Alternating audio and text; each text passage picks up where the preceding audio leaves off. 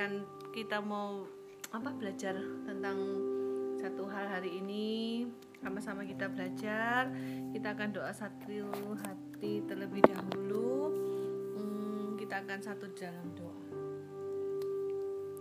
Terima kasih Tuhan Yesus. Hari ini kami bersyukur Tuhan kumpulkan kami semua melalui uh, online ini Tuhan. Kami percaya Kuasamu tidak dibatasi oleh apa pun Sebab itu kami juga yakin Kau hadir di tengah-tengah kami Kau memberkati uh, sharing kami pada malam hari ini. Kami boleh saling menguatkan Kami saling mendoakan Dan kami boleh saling menyaksikan cinta kasih Tuhan dalam kehidupan kami. Selama kami ada di dalam rumah Selama kami mungkin tidak bisa begitu banyak melakukan aktivitas Tetapi kami yakin kuasamu, kasihmu, berkatmu terus melimpah dalam kehidupan kami. Sebab itu kami sebagai hambamu berdoa untuk setiap remajamu yang hadir malam hari ini. Mereka terus diberi kemampuan hikmat sukacita dan sejahtera bahkan mereka diberi kuasa dari Tuhan untuk mereka boleh mengatur hidup mereka dan masa depan mereka bersama Tuhan Yesus. Terima kasih Tuhan berkati sebentar uh, kebenaran sharing firman-Mu yang akan kami uh, sampaikan bahkan menjadi berkat untuk kami semua. Nama Tuhan Yesus dipermuliakan agar boleh melakukan dalam kehidupan kami di dalam nama Tuhan Yesus kami sudah berdoa. Amin. Oke, semuanya shalom. Hari ini Tante Vero rindu membawa uh, renungan tentang kedewasaan.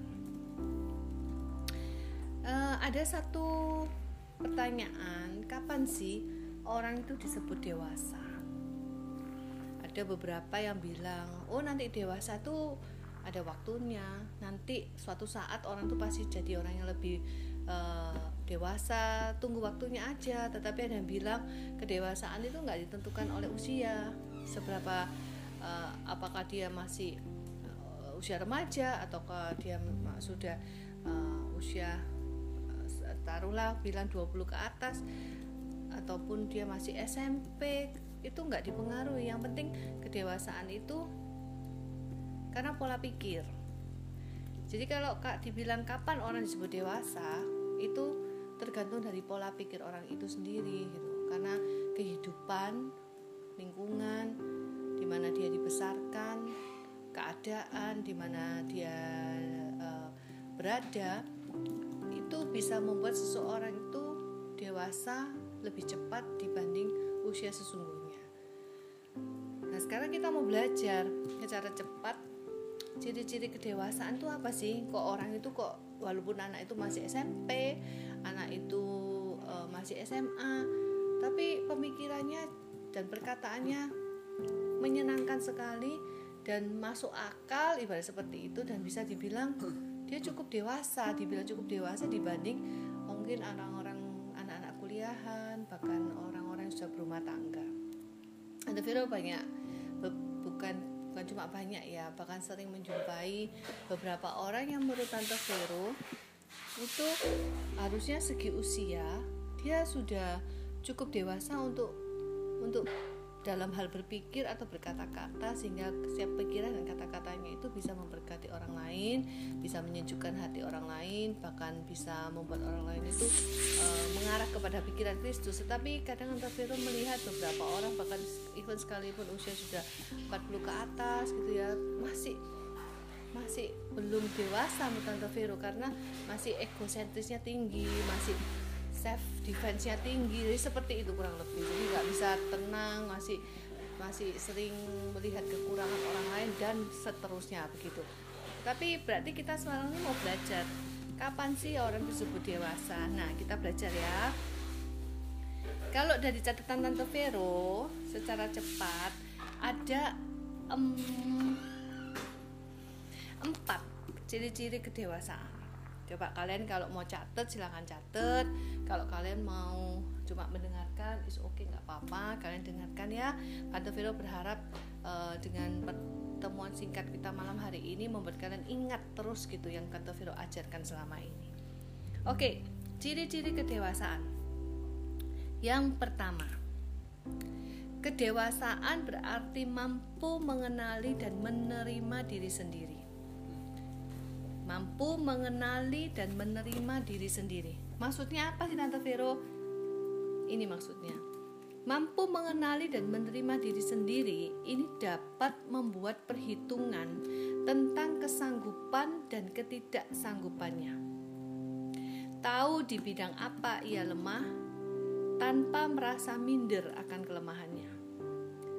Ia tahu di bidang apa dia kuat tanpa merasa tinggi hati, namun mengembangkan kekuatannya itu. Yang pertama, diingat ya, kedewasaan orang yang kalau kalian melihat bahkan kita koreksi diri kita sendiri ya kedewasaan itu berarti yang pertama mampu mengenali dan menerima diri sendiri dapat membuat perhitungan tentang kesanggupan dan ketidaksanggupannya wah kalau ini aku sanggup dikasih tanggung jawab ini. Tetapi kalau tidak sanggup ya kita bilang wah sorry aku nggak sanggup. I cannot do it it. Jadi jadi kita nggak melempar tanggung jawab ke orang lain. Kalau kita misalnya sudah dapat tanggung jawab sesuatu gitu ya kita bisa menyelesaikannya dengan baik. Karena kita tahu kekuatan kita di mana dan kita tahu kelemahan kita di mana. Kita nggak jadi orang sembarangan gitu ibarat seperti itu. Jadi orang dewasa itu mampu mengenali dan menerima diri sendiri mengerti kelemahan dan kekuatannya mengerti kesanggupan dan ketidaksanggupannya. Sehingga ketika diberi tugas kepercayaan nggak asal menerima tapi kemudian digeletak no orang bilang seperti itu. Mungkin kita bisa koreksi diri kita ataupun kalian bisa mengingat oh ada temanku sih kayak gitu atau temanku sih gitu tapi pada Tante Vero kita malam hari ini koreksi diri kita aja ya. Kita ini apakah sudah termasuk dalam salah satu ciri ini oke yang kedua. Kedewasaan berarti mampu menerima keberadaan orang lain. Ya tadi Tante Vero bilang tidak self center gitu ya jadi tidak egois gitu. Orang bilang kedewasaan yang kedua mampu menerima keberadaan orang lain. Beda dengan anak kecil. Kalau anak kecil ciri-cirinya misal gini memakai peraturan sendiri aku maunya kayak gini pokoknya pikiran mengarah pada diri sendiri tidak peduli dengan perasaan teman yang lain bereaksi ketika terancam dengan kehadiran anak lain jengkel melihat temannya memegang permainannya. Ini contoh ciri-ciri yang virus sebutkan ya ciri-ciri aja. Kemudian jengkel jika temannya menjadi pusat perhatian. Temannya itu dianggap saingan atau ancaman. Itu anak kecil. Tetapi ciri yang kedua kedewasaan mampu menerima. Jadi dalam masyarakat dewasa kita berjiwa dewasa juga.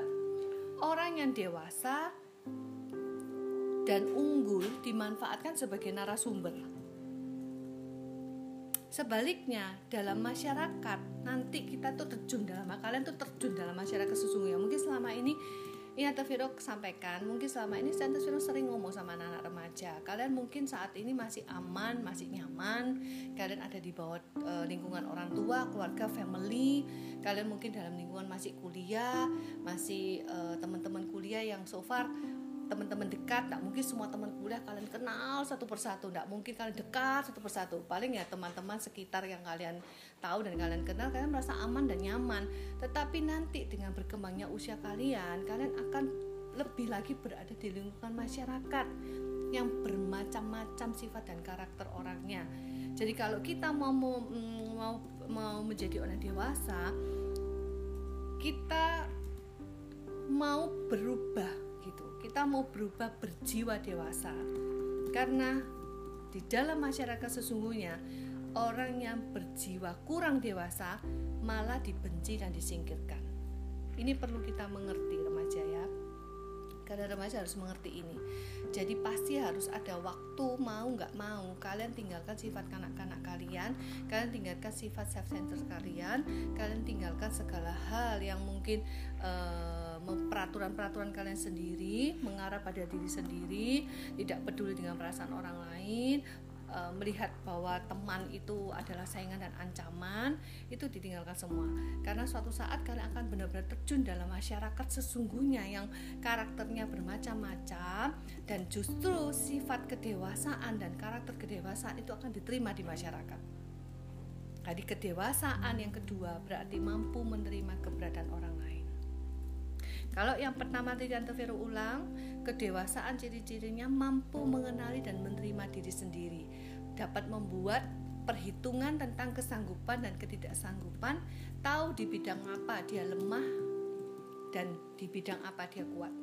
Kalau yang kedua, mampu menerima keberadaan orang lain, berjiwa besar, karena orang yang berjiwa besar menerima kepada orang lain tanpa melihat sebagai suatu ancaman dan saingan, itu justru akan diterima oleh masyarakat nantinya. Yang ketiga, kedewasaan berarti mampu juga mengarahkan hidup kepada orang lain. Kalau yang kedua, menerima keberadaan orang lain. Jadi menganggap bahwa orang itu bukan ancaman gitu ya, ibaratnya semua adalah salah satu apa ya uh, salah satu bagian dari kita. Semua orang itu bagian dari kita. Kita menerima keberadaan orang lain. Yang ketiga, kita mampu mengarahkan hidup kepada orang lain. Kalau seperti anak kecil tidak bisa berempati. Seperti anak kecil itu tidak bisa, tidak memperdulikan kepentingan orang lain. Senang nerima, tapi berat dalam hal memberi. Pokoknya aku, aku, dan aku itu anak kecil. Dia tahu ada teman-temannya, tapi semua punya aku. Kalau sudah dia orang yang sudah dewasa, tahu ada teman-temannya, tapi yuk berbagi, berempati, tahu perasaan orang lain, ada perhatian, ada peduli, ada kasih dua arah, ada saling. Saling menolong. Misal nih kalian sekarang kan punya banyak. Ini Tante Vero ambil contoh ya, contoh yang saat ini dilakukan oleh anak-anak remaja dengan adanya pandemi seperti ini membantu orang tua ataupun juga dia mau belajar bermurah hati karena tapi nggak ada sesuatu yang uh, dana lebih maka dia berusaha berjualan sesuatu dikumpulkan untuk bisa membantu yang lain itu yang juga Tante Vero terapkan saat ini sama anak-anak Tante Vero. Jadi kalau kalian lihat Instagram Tante Vero kan Tante Vero ada kadang-kadang eh, share jualan-jualan apa segala macam. Karena terus terang jujur ada beberapa dari keuntungan jualan Tante Vero selalu ngomong sama anak-anak kita sisihkan untuk membantu yang lain membantu jemaat yang kurang Tante Vero, Tante Vero katakan siapa yang Tante Vero bantu hanya Tuhan yang tahu dan kita sekeluarga tapi yang pasti itu kita juga lakukan begitu jadi uh, bukan cuma Tante Vero Tante Vero yakin kalian semua. Tante Vero lihat di Instagram kalian beberapa kan jualan-jualan juga segala macam. Kalian nggak ada salahnya juga membantu yang lain perumukan yang lain perumukan teman kalian. Itu tanda orang yang uh, sudah beranjak dewasa. Tanpa takut terancam uh, tanpa takut seperti waduh ini sainganku. Oh tidak. Orang yang tak dewasa maka akan saling perhatian saling peduli kasih dua arah ada saling karena percaya dan yakin bahwa berkat itu Tuhan yang mengatur itu orang yang dewasa. Ini Antovero kasih contoh yang kelihatannya terjadi gitu ya marak terjadi uh, dengan adanya pandemi ini. Marak banget terjadi gitu ya. Jadi dan memang itu salah satu uh, menurut Tante Vero bekerja itu salah satu memang kehendak Tuhan gitu. Karena Tuhan bekerja dengan luar biasa Tuhan itu Tuhan kita ini Tuhan yang aktif Allah yang aktif Allah yang bekerja setiap harinya. Uh, bahkan bekerja untuk benar-benar menciptakan kita dan lain sebagainya. Penciptaan aja sudah menunjukkan bahwa Allah itu bekerja. Jadi tidak boleh ada yang males ibaratnya seperti itu ya. Jadi sekali lagi yang ada tiga hal sudah kita pelajari dan Vero akan ulang. Kapan orang disebut dewasa? Ada ciri-cirinya. Yang pertama mampu mengenali menerima diri sendiri dapat membuat perhitungan tentang kesanggupan dan ketidaksanggupannya sehingga bisa jadi orang bertanggung jawab karena tahu di bidang apa yang lemah tanpa merasa minder dan tahu di bidang apa dia kuat tanpa merasa sombong. Yang kedua, kedewasaan berarti mampu menerima keberadaan orang lain, tidak memakai peraturan sendiri, tidak apa peduli dengan perasaan orang lain, tidak jengkel ketika uh, temannya menjadi pusat perhatian, tidak menganggap temannya sebagai saingan atau ancaman. Yang ketiga, kedewasaan berarti mampu mengarahkan hidup kepada orang lain. Artinya apa? Bisa menjadi orang yang lebih perhatian, lebih peduli kepada perasaan orang lain atau kebutuhan orang lain, uh, memiliki kasih dua arah atau saling. Itu yang ketiga. Yang keempat yang terakhir. Kedewasaan berarti mampu berpikir dan bertindak mandiri. kalau anak kecil perlu disuruh dan dilarang tidak boleh ini nggak boleh itu. Ke sana ke sini. Diam di tempat duduk. Ayo waktu nih makan ayo waktu mandi ayo waktu nih minum obat minum vitamin. Anak kecil seperti itu. Bahkan seringnya kurang bahkan tidak bertanggung jawab. Anak kecil tidak mampu membedakan yang benar dan yang salah. Benar dibilang salah salah dibilang benar. Dikasih peraturan di dalam kelas harus diam, anak kecil malah rame. Ketika guru berbicara dia ribut, ketika guru diam dia berbicara. Apa dia ketika guru diam dia juga, juga diam. Jadi anak kecil tidak bisa menempatkan diri, dia harus bertindak bagaimana. Karena tidak mampu berpikir dan bertindak mandiri, butuh bantuan orang lain untuk mengingatkan. Tapi kalau orang yang sudah dewasa, kita koreksi ya diri kita malam ini kita mampu berpikir dan bertindak mandiri. Kita tidak perlu disuruh, sudah ada peraturan di rumah bagaimana papa mama ngomongnya apa, kita sudah nggak perlu disuruh-suruh lagi, sudah ngerti gitu. Sudah ngerti maunya orang tua ya apa, sudah tahu bahwa aku harus melakukan apa, sudah mandiri, sudah bisa bertanggung jawab, e, bisa mampu membedakan yang benar dan salah. Karena kedewasaannya mampu berpikir dan bertindak Kesimpulannya, kedewasaan bukanlah suatu keadaan lahiriah saja, melainkan proses pertumbuhan menuju kualitas-kualitas pikiran dan perilaku, bertumbuh kualitas kedewasaannya. Inilah yang disebut orang dewasa. Jadi kedewasaan adalah proses menuju kualitas pikiran dan perilaku. Menjadi sebuah karakter yang bisa bertanggung jawab, menjadi suatu pribadi, suatu karakter yang bisa lebih berempati terhadap orang lain, menjadi satu pribadi atau karakter yang tahu apa yang dia sanggup dan tahu apa yang dia nggak sanggup. Kedewasaan terus berlangsung tidak dibatasi oleh usia. Malam hari ini kita sudah belajar bahwa hari ini hari-hari ini dengan adanya pandemi seperti ini Tuhan kalau Tante Vero pakai bahasa, bahasa Tante Vero ya Tante Vero pernah ngomong suka sama anak remaja Tuhan izinkan pandemi ini terjadi bahwa Tuhan tuh memaksa kita untuk kita ini yang lalu banyak doa banyak banyak banyak baca firman banyak merenungkan juga apa sih apa yang menjadi koreksi apa yang apa yang sudah pernah aku lewatkan yang lalu. Misal dulu dulu males ibadah sekarang merasa kayak aduh ibadah itu betul-betul suatu anugerah ya. Kemudian atau dulu kurang apa ya kurang menghargai waktu. Sekarang benar-benar Tuhan dengan adanya ini kayak waktu itu sangat berharga. Dan malam hari Tante Vero juga berkata dengan adanya pandemi ini Tuhan paksa kita untuk kita bisa menjadi pribadi yang lebih dewasa. Kita bisa mengerti fungsi kita diciptakan untuk apa. Gak lagi menjadi seperti anak-anak yang gak mengerti apa-apa, pakai peraturan sendiri, mau nih dewek, sakarepe dewe, aku mau gini, mau apa, tetapi kita tinggalkan semua dan kita belajar untuk berempati terhadap sekitar, bahkan orang tua, mengerti apa menjadi kebutuhan dan masalah orang tua, mengerti apa yang menjadi tugas dan tanggung jawabnya karena mengerti dia sanggup atau tidak, lemahnya di mana, kuatnya di mana. Malam ini kita benar-benar termasuk gembala. Tuhan izinkan uh, kita belajar tentang kedewasaan ini supaya kita juga belajar untuk mengerti kebutuhan orang lain.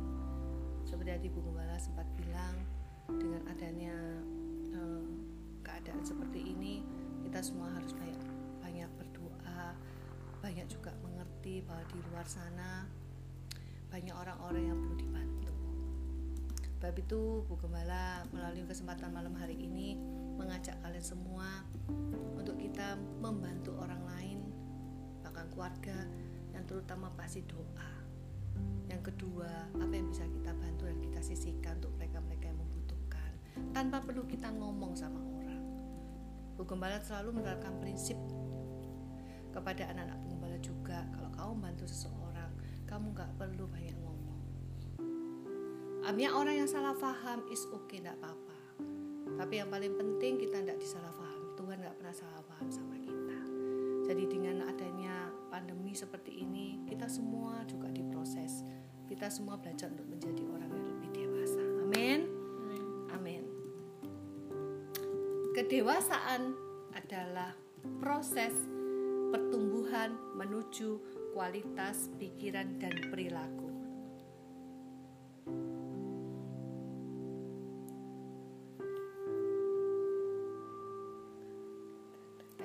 Kedewasaan adalah proses pertumbuhan menuju kualitas pikiran dan perilaku. Bertumbuhlah menuju kedewasaan di hadapan Tuhan. Amin. Tuhan Yesus memberkati. Amin. Oke, semuanya. Apakah terputus?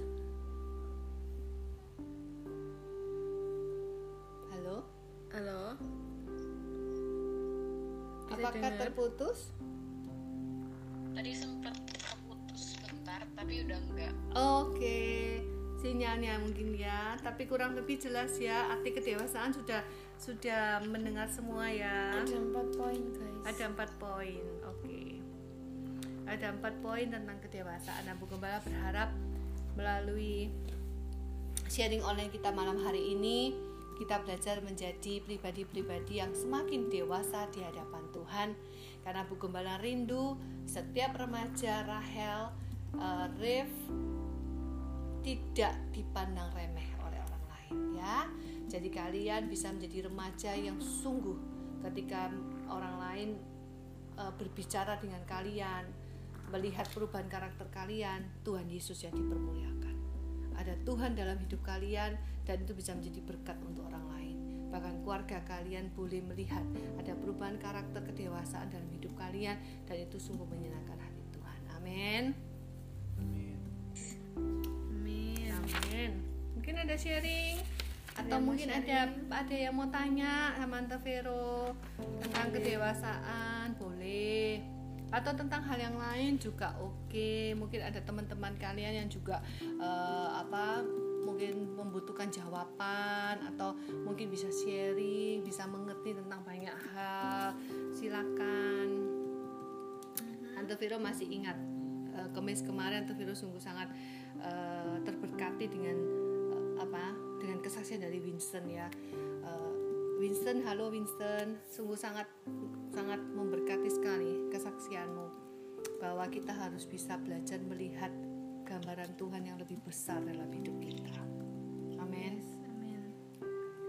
apa pun masalah, pergumulan, lembah kekelaman yang Tuhan izinkan terjadi dalam hidup kita, itu tidak membawa kita terpuruk, tetapi kita secepatnya bangkit dan melihat ada gambaran Tuhan yang lebih besar, yang perencanaan Tuhan yang lebih besar yang Tuhan sediakan dalam kehidupan kita sehingga kita bisa bangkit dan menjadi pemenang bahkan lebih dari pemenang.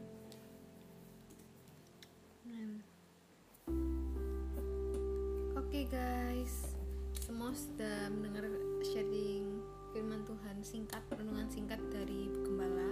Apakah ada yang mau sharing lanjut atau ada yang mau bertanya tentang suatu topik yang mungkin kalian yang mungkin relate dengan kedewasaan atau atau nggak usah pun juga nggak apa-apa.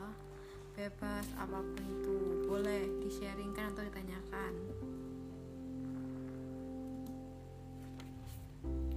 ada. Just Evi Just Evi Aduh, apa nih? Sevi lama ini tidak dengar kabarnya suaranya. Tante Vero lama banget kalau Iya. kalau toh kalau kamu di Jakarta Tante Vero coba chatting chatting jangan telepon ya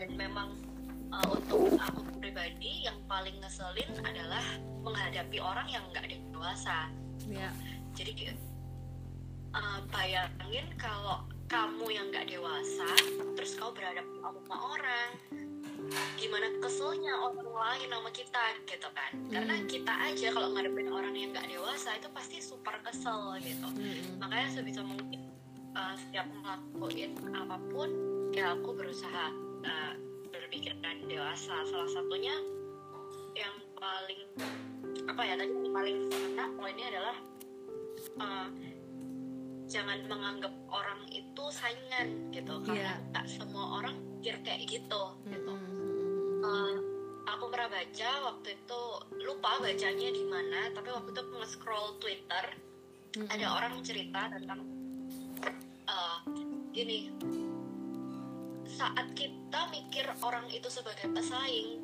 kita setengah mati itu berusaha lebih keras Mm. bagus berusaha lebih keras Mm-mm. tapi ada kalanya berusaha lebih keras tuh bikin kita stres bikin Iya. kita uh, apa ya bikin kita hidup kita malah nggak jelas gitu stres-stres sendiri Mm-mm. padahal belum tentu orang lain itu mikirin kamu Iya. tapi malah kamu mikirin orang lain segitunya gitu kan. Mm-mm. kayak kadang-kadang nih orang karena mikirnya mungkin saingan ya jadi eh, berpikirnya keras banget gitu gimana cara ngalahin dia gimana cara eh, kalau eh, kalau dalam kerjaan tuh kadang misalnya eh, gimana target biar bisa lebih gede daripada Mm-mm. dia kayak gitu achievementnya.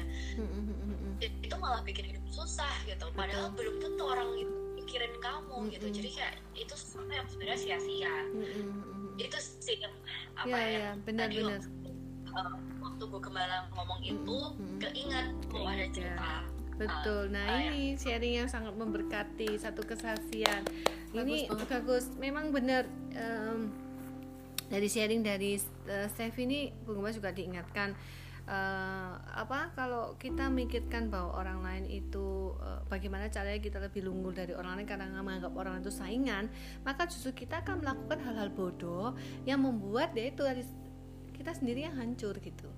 Jadi ya memang bukan zamannya gitu. Kita anak-anak Tuhan menganggap bahwa orang lain itu saingan kita justru kita saling mendoakan saling mem- memotivasi saling saling bers- bersuka cita ketika orang lain diberkati menangis ketika orang lain mengalami masalah.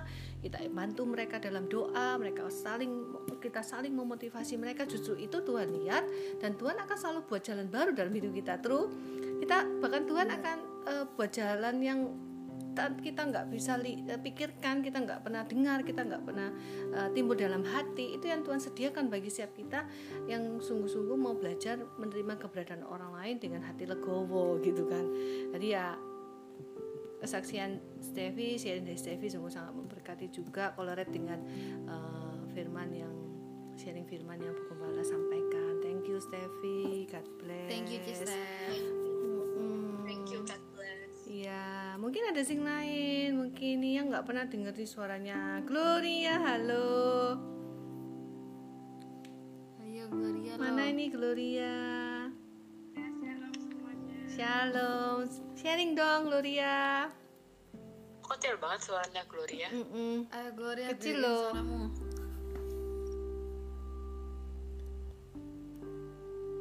Halo Glo.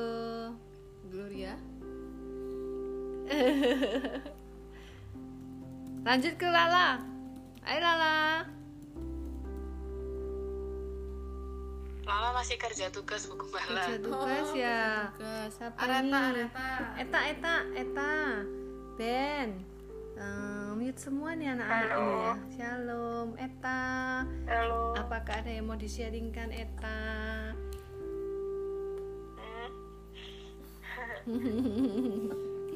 Eta ketawa-ketawa malu aja. Ini Eta eh, SMA 3 ya? Iya, barusan lulus. iya Lulus barusan ya? iya Wah, kongrat ya Eta ya. Wah. Kongrat, congratulations. Eta ini nanti kuliahnya di mana nih? masih belum tahu kayak bayar Ubaya ya. Oke, dengan adanya kayak gini juga kan masih ini ya. Masih apa? Masih bingung juga karena juga toh nanti kuliahnya kalau belum masuk juga online juga ya. Masih Agustus nggak salah ya kalau kuliah itu. Iya, mungkin ada yang mau di-sharingkan Eta? Nggak ada? Ataupun yang lain, Catherine mungkin mau tanya Catherine atau mungkin Catherine mau sharing nih. Eh, apa ya Mm-mm.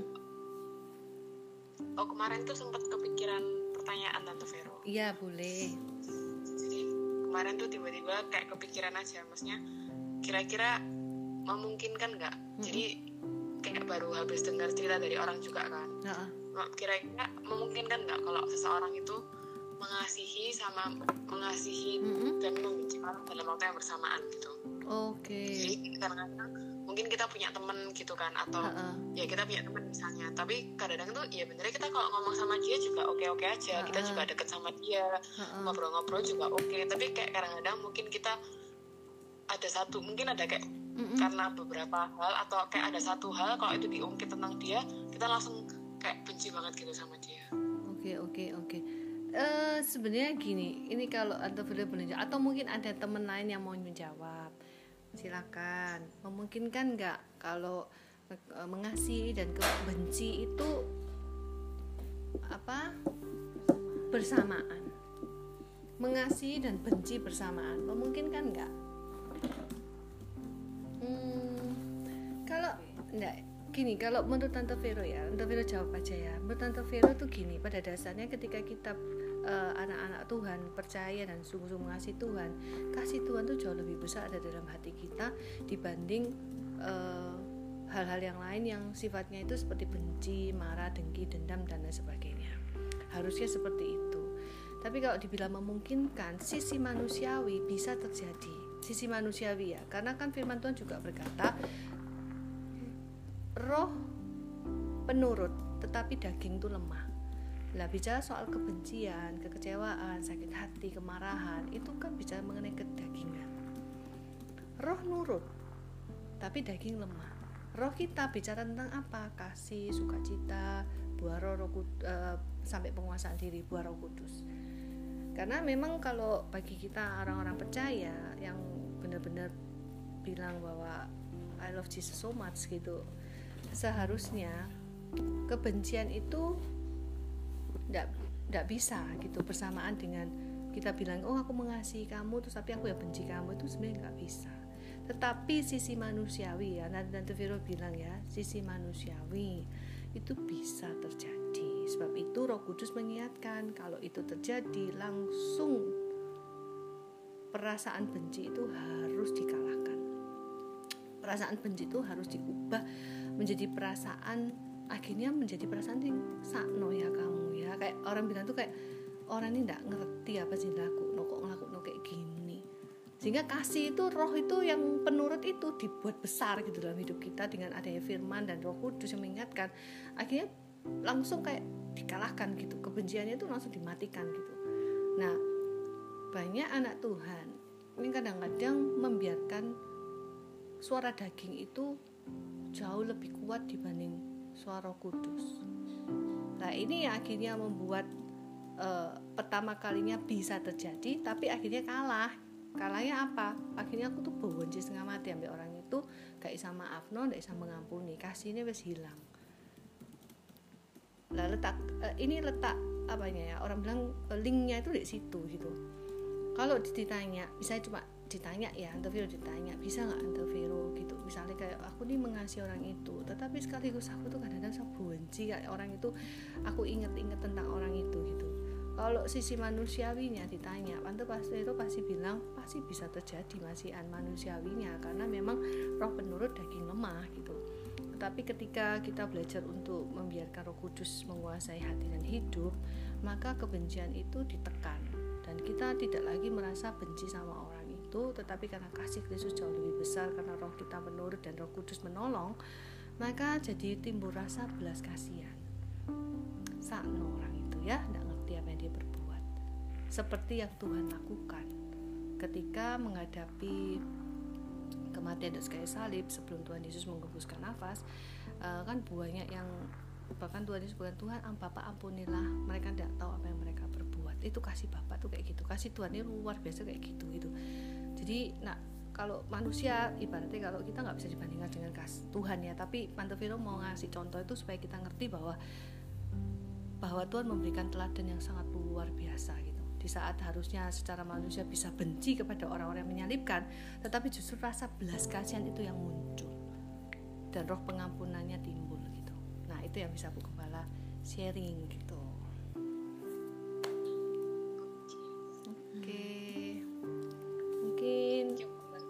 sama-sama Catherine.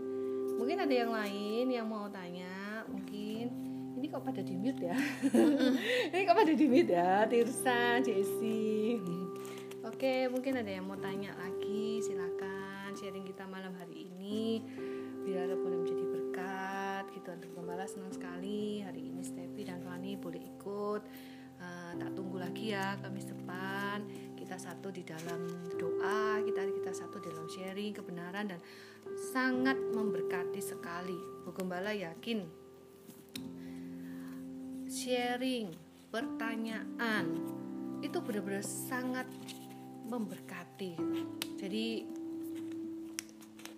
Gembala sangat terima kasih gitu kepada kalian-kalian yang um, apa ya bisa sharing, bisa bertanya gitu ya. Jadi boleh jadi berkat juga untuk teman-teman yang lain gitu. Jadi kadang Bu Gembala juga butuh dibantu untuk bisa memberikan jawaban karena nggak semua hal Bu Gembala ini tahu dan mengerti.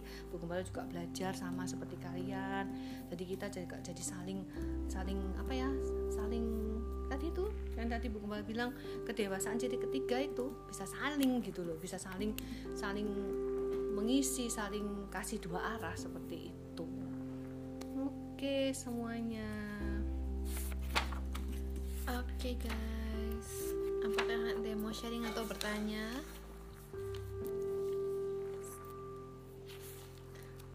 Ada atau tidak? Mohon direspon guys.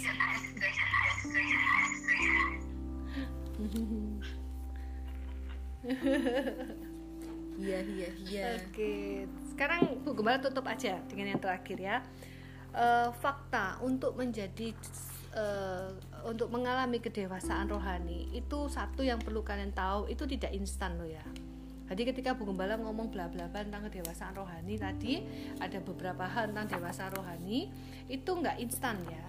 Butuh waktu tetapi asal kalian mau. Itu yang paling penting. Jadi kalau Bu Gembala bilang oh yang tante Vero sudah dewasa. Aku sudah berusaha loh ya tapi kok kayak gini gitu. Misalnya ada godaan ada tantangan ada peristiwa-peristiwa yang membuat kalian tuh uh, timbul rasanya itu kayak hmm aku udah bisa kayak gini. Ibarat seperti itu ya. Jadi ingat kedewasaan itu enggak instan.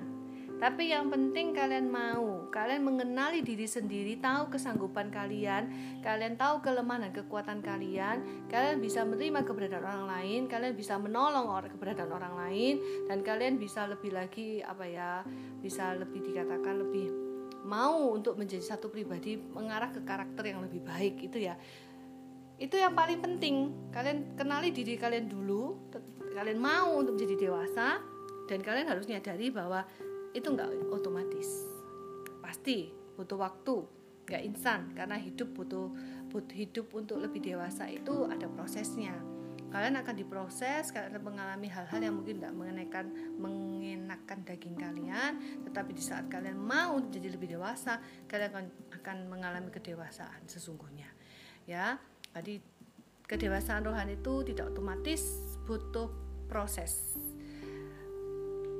Kedua, memerlukan kedisiplinan, melatih diri.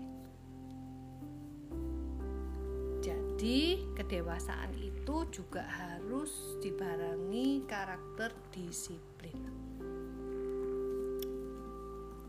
Contoh singkat ya, kalau sekarang kalian dengan adanya sekarang ini kan banyak ya kita membantu orang tua bahkan membantu diri kita sendiri ya. Uh, yang tentunya membantu mas bukan membantu ya. Ibaratnya orang bilang berpikir tentang masa depan kita. Kita mulai menabung. Kita mulai bekerja. Kita mulai jualan kecil-kecilan. Ya orang jualan itu kan ada pasang surutnya. Kadang rame kadang sepi kadang rame kadang sepi. Kadang kok nggak laku kadang dikritik orang kadang dicacat barang dibalik no itu wis sesuatu yang lumrah orang bilang. Itu sesuatu yang dalam dunia bisnis itu sesuatu yang hal yang lumrah. Nah kita melatih. Kedewasaan kita sampai di mana? Kita latih. Tetap tekun tetap berkomitmen dengan kualitas tetap integritas berjualan tetap harus dilakukan tetap berusaha yang terbaik tetap melatih diri untuk kalau misalnya dapat kritikan oh masakanmu ndak enak oh jualanmu kok kayak gitu oh, jualanmu di mahal. Kita tetap harus melihat itu sebagai peluang untuk menjadi lebih baik. Bukan malah marah bukan malah oh bencana kok dicacat dicela dikritik. Oh, bukan. Itu berarti kita masih belum dewasa tetapi kita justru melihat sebuah peluang ketika dapat kritikan atau masukan bahwa ini peluang untuk aku belajar, belajar dan belajar lagi menjadi lebih baik. Ini penting dimengerti oleh anak remaja supaya benar-benar kedewasaan yang kita rindukan di dalam Tuhan terjadi dengan proses waktu dan melatih diri dalam kedisiplinan itu. Oke semuanya. Inget-inget ya yang Bu Gembala sharing malam hari ini. Ingat kalau kalian mau dewasa prinsipnya cuma satu kenali diri kesanggupan kalian. Kemudian eh, apa? Tahu enggaknya kalian lemahnya di mana kalian bagusnya di mana kalian bisanya di mana. Apa ini mengenali diri sendiri itu yang paling penting. Kemudian um, menyadari keberadaan orang lain juga menyadari kebutuhan orang lain. Seperti kurang lebih seperti itu ya.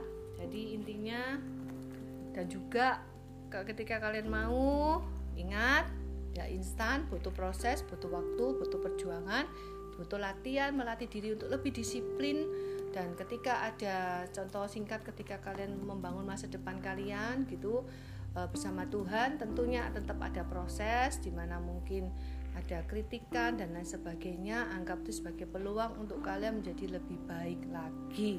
Jangan pernah patah semangat pant jangan apa ya orang bilang gampang menyerah. Justru harus jadi pribadi yang pantang menyerah. Ada tantangan maju lagi. Ada tantangan ada kegagalan bangkit lagi. Jadilah karakter seperti itu. Tuhan Yesus memberkati bless you guys. Sebelum kita tutup ya kita doa dulu ya.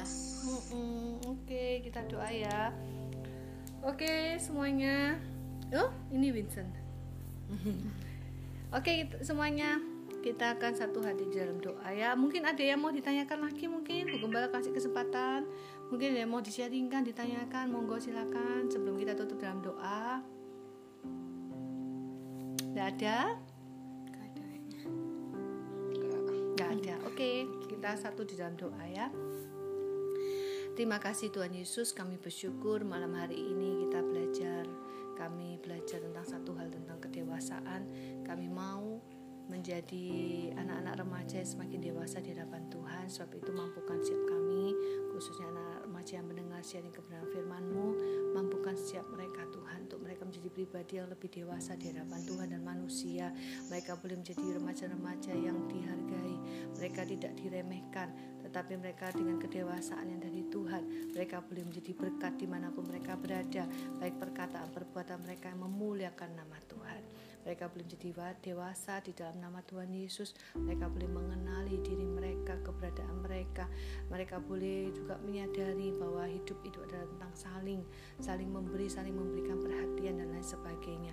Dan kami percaya Tuhan kau terus memampukan anak remajamu di tengah-tengah pandemi virus corona ini mereka boleh semakin uh, luar biasa di hadapan Tuhan. Dengan kemampuan dan talenta yang Tuhan berikan dalam kehidupan mereka jadikan mereka remaja-remaja yang luar biasa Bapak kuas kami berdoa sebagai hambamu urapi mereka.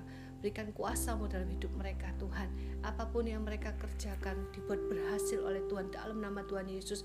Yang saat ini menghadapi UAS Tuhan berkati mereka dengan hikmatmu dalam nama Tuhan Yesus. Yang saat ini mungkin sedang tidak bekerja ataupun sedang mencari pekerjaan ataupun sedang bekerja juga Tuhan berkati mereka. Apa pun dikerjakan mereka Tuhan Tuhan berkati mereka dalam nama Tuhan Yesus. Buat jalan bagi setiap mereka. Benar-benar kami yang berharap kepada Tuhan Engkau akan sediakan jalan dan berkat yang luar biasa. Terima kasih Tuhan. Dan buat kami menyadari kedewasaan yang Tuhan berikan dalam hidup kami Tidak instan. Asal kami mau, asal kami berjuang Asal kami berkomitmen, tekun, percaya Asal kami terus mau untuk kami berubah kami yakin Tuhan akan buat jalan kedewasaan dalam kehidupan kami. Terima kasih Tuhan Yesus. Berkati remajamu yang hadir malam hari dalam nama Tuhan Yesus. Apa pun menjadi kebutuhan mereka, Tuhan berkati Tuhan. Apa pun jadi doa mereka, Tuhan dengar, Tuhan jawab.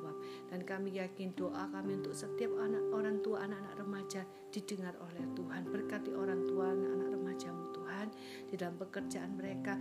Bahkan satu family mereka dikuatkan oleh Tuhan. Saling menopang saling memotivasi saling mendoakan.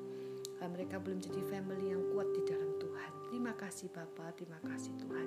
Kami berdoa untuk otoritas gerejamu. Kami berdoa untuk pemerintah bangsa Indonesia kota kami Surabaya lingkungan tempat kami berada.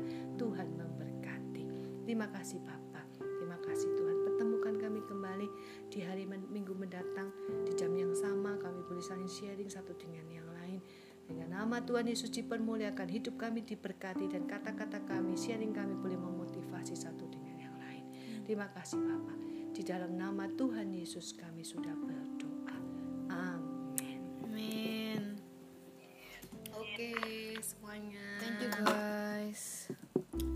Oke semuanya, terima kasih untuk hari ini ya. Hmm, Bu Gembala tunggu kami depan.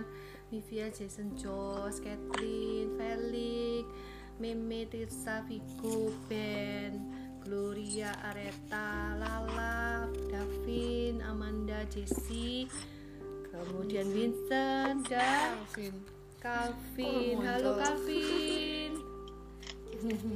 Steffi, aku halo. Iya. oh Dan selalu telat Calvin dan kalian Calvin tunggu ya jam 7 Gak boleh telat ya. Kemudian kau dari UAS ya. Apa UAS juga ya?